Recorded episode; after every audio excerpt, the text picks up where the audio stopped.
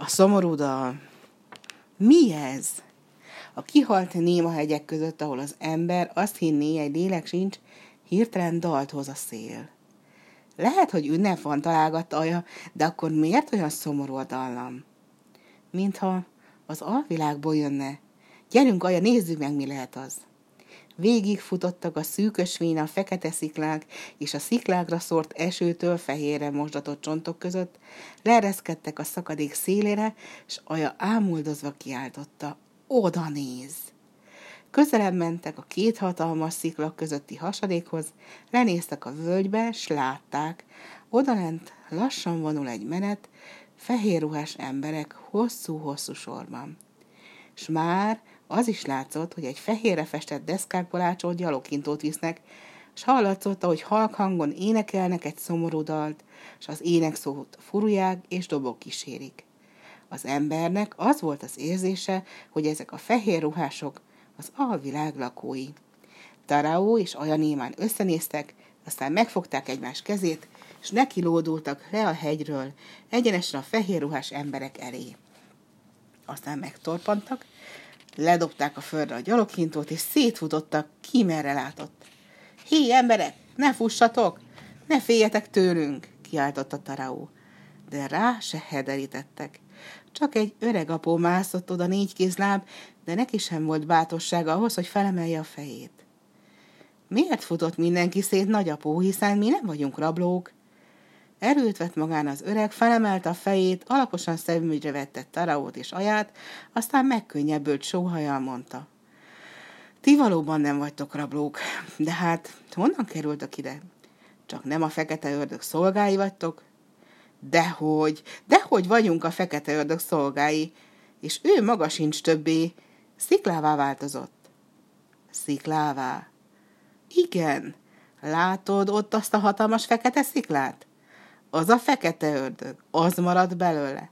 Mi magunk számoltunk le vele.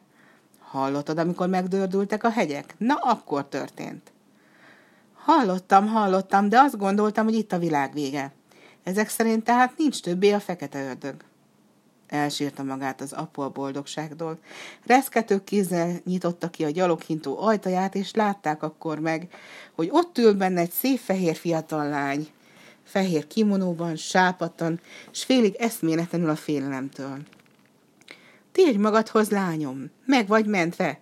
Ez a legény megölte a fekete ördögöt. Nyisd ki a szemed gyömörűségem. Hé, ti emberek, gyertek vissza nyugodtan! Nincs többé fekete ördög, sziklává változott. Erre aztán odaszaladtak hozzájuk minnyájan. Zajongani kezdtek, hogy ne zajongtak, hogy ne örvendeztek volna. Vége a fekete ördögnek, aki tíz és száz éven keresztül sanyargatta a parasztokat. Patakzottak könnyük, úgy hálálkodtak Taraónak, ajának, hogy megmentették őket. Elmondták, hogyan vette el tőlük a fekete ördög a hegyi forrást, hogyan követel tőlük minden évben óriási adót, s hozzá még emberáldozatot is. Ha meg valami nem tetszett neki, vagy rossz hangulatban volt, fekete felhőket küldött a falura, homályba borította a napfényét heteken át, vagy éppen égesőt zúdított a vetésre, és tönkretette az egész termést. Máskor elárasztotta a mezőket és a falvakat vízzel. Gyerünk, emberek, nézzük csak meg, mi maradt a barlangjában. S felejte fáradtságukat, ródultak mind a hegynek, fel a fekete ördög barlangjához. Ez a barlang tele van rizssel, ebben meg arany és ezüst hegyek vannak. Itt meg egy jáspis ragyog. A parasztok ámuldozva nézegették a fekete ördög kincseit. Táraó és Aja pedig ez alatt egyre magasabbra hágtak, s hirtelen kicsiny barlang tűnt a szemük elé. A barlangból nyerítés és lódobgás hallatszott. Ahogy benéztek, látták, egy fehér szőrű lovacska áll ott, nézi őket fekete szőlő szemeivel, s csapkod puha sejmes szőrű farkával. Á, ez a fehér lovacska, amivel úgy dicsekedett a fekete ördög. Azt mondta, száz rít is megtesz egy nap alatt. Aranyos lovacska, semmi nem kell nekem a fekete ördög kincseiből, egyedül ezt a lovacskát viszem el, mondta Taraó. Jól teszett, Taraó, örvendezett Aja. Kiléptek a barlangból, mellettük a fehér lovacska. Ekkor vették észre, hogy az út még magasabbra visz a hegyen. Mi lehet ott feljebb? Gondolták, mind a ketten mászni kezdtek tovább a magasba, és ahogy az út végére értek, megálltak, mintha földbe gyökeredzett volna a lábuk. Fenn a hegyek között szikrázva napsugaraiban, átlátszó kék tó dermet magában. A partján egy ember állt, ugyanaz az öreg apu, aki elsőnek elegyedett szóba Taraóval.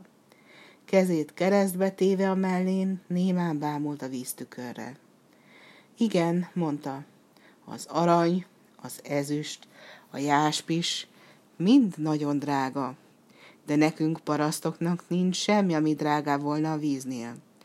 El sem lehet mondani, mit szenvedtünk mi emiatt, hogy a fekete ördög rátette kezét erre a tóra. Köszönet neked, Taraó, köszönet neked, Aja. Megmentettetek minket a rabságtól. Így szólt az apu, aztán megint a tóra függesztette a szemét. Hirtelen észrevette a lába alatt egy kis kerek tükröcskét. Felemelte, és oda nyújtotta ajának. Tedd el, aja, kicsin tükör, de szép. Kezébe fogta aja a kis tükröt, letörölte róla a párát, kimonó ujjával, és így szólt hozzá. Örülök ennek a tükröcskének. Nem is kell nekem semmi más innen. Táró pedig némán nézte a tavat, és hírás folytogatta. A tó az édesanyját jutotta eszébe. Várj még egy kicsit, mama, suttogta maga elé. Hamarosan megtalállak.